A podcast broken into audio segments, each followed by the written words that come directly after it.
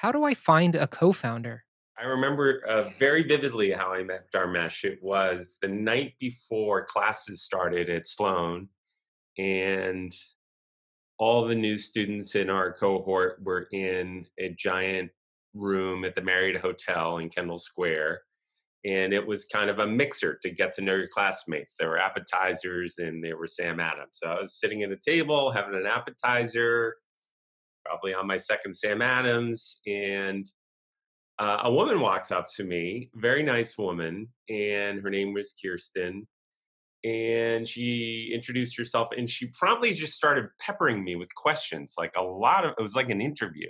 And I was like, wow, that's kind of odd. And then she just kind of disappeared on me. And I was like, whatever, interesting new classmate, takes all types. It turns out when Dharmesh goes to a cocktail party, he gets very, very uncomfortable. He's super introverted. And he basically spends the cocktail party hidden behind a plant in the corner. And so he sends his wife out to scout for people he might enjoy or chatting with. And so that woman I was talking to was indeed Dharmesh's wife. And so after she chatted with me, she kind of ended the conversation relatively quickly. And then I saw her move on to other people. And then she gave the scouting reports to Dharmesh. And she said, well, I met this guy, Brian, and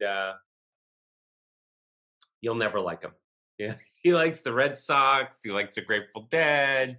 Yeah, he's into software, but you two just won't hit it off. And so that's how I first met my co-founder.